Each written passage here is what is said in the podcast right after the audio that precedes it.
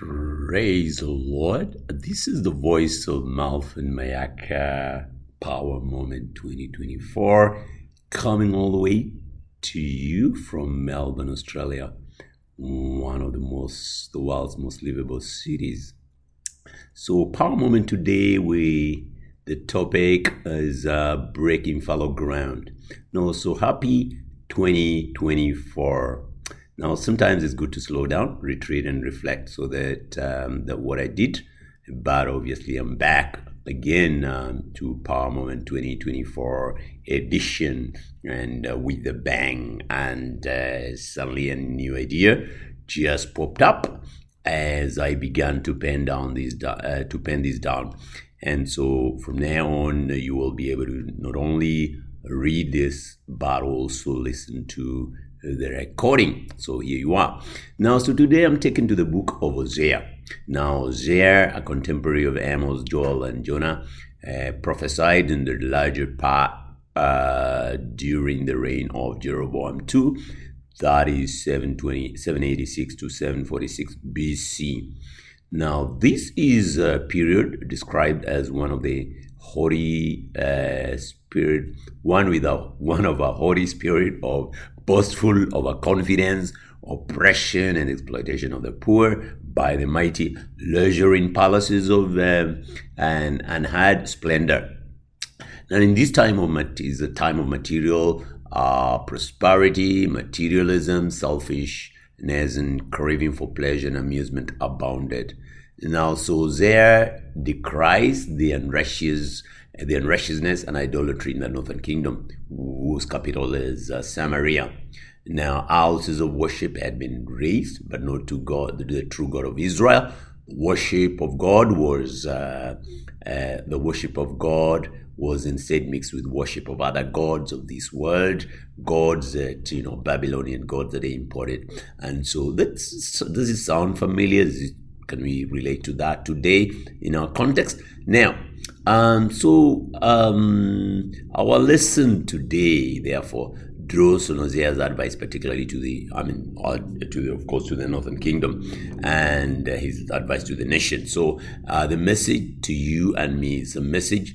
It's a message to you and me as the Church of Jesus Christ. And so it reads this way in uh, chapter 10 of the book of Hosea and verse 12, the New King James Version I'm reading.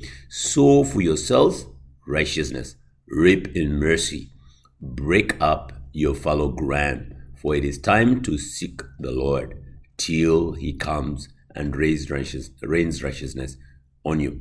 Now, Hosea 10 12 and uh, 10 12, years. Now, Hosea calls on the nation of Israel to pursue righteousness as sowing seed. Um, and and the harvest and they say the harvest of which is then uh, is going to be God's mercy and God's mercy really describes God's goodness and compassion and kindness and remembering that faith faith is reliance you know the and uh, the reliance inherent reliance on God's uh, and, and, trust in God's uh, uh, God's uh, wisdom uh, his uh, his power and his mercy. So he's calling back the people to their faith in God. And so um, he says, and of course, he calls people to God's mercy by sowing in righteousness. And then he says something there. He says, you know, break fallow ground. So what's fallow ground? Fallow ground is a land that is usually cultivated, but is left uncultivated for a period of time. Now, farmers leave their farms uncultivated for a long time, so that then it can recoup. It can recoup its minerals and you know fertility again. And so um, what happens is that, however, this land is normally then overgrown. It will be overgrown with weeds, and the soil mm, may become hardened over time as well.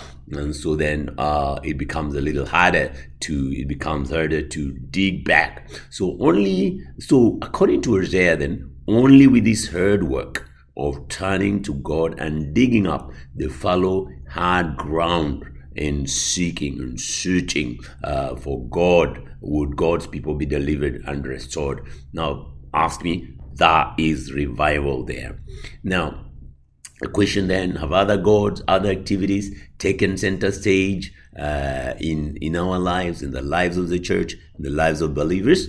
And if it is, then if it is, then it is time to break fallow ground. Prayer is this. My prayer is Lord, that I may return and sow in righteousness, Lord.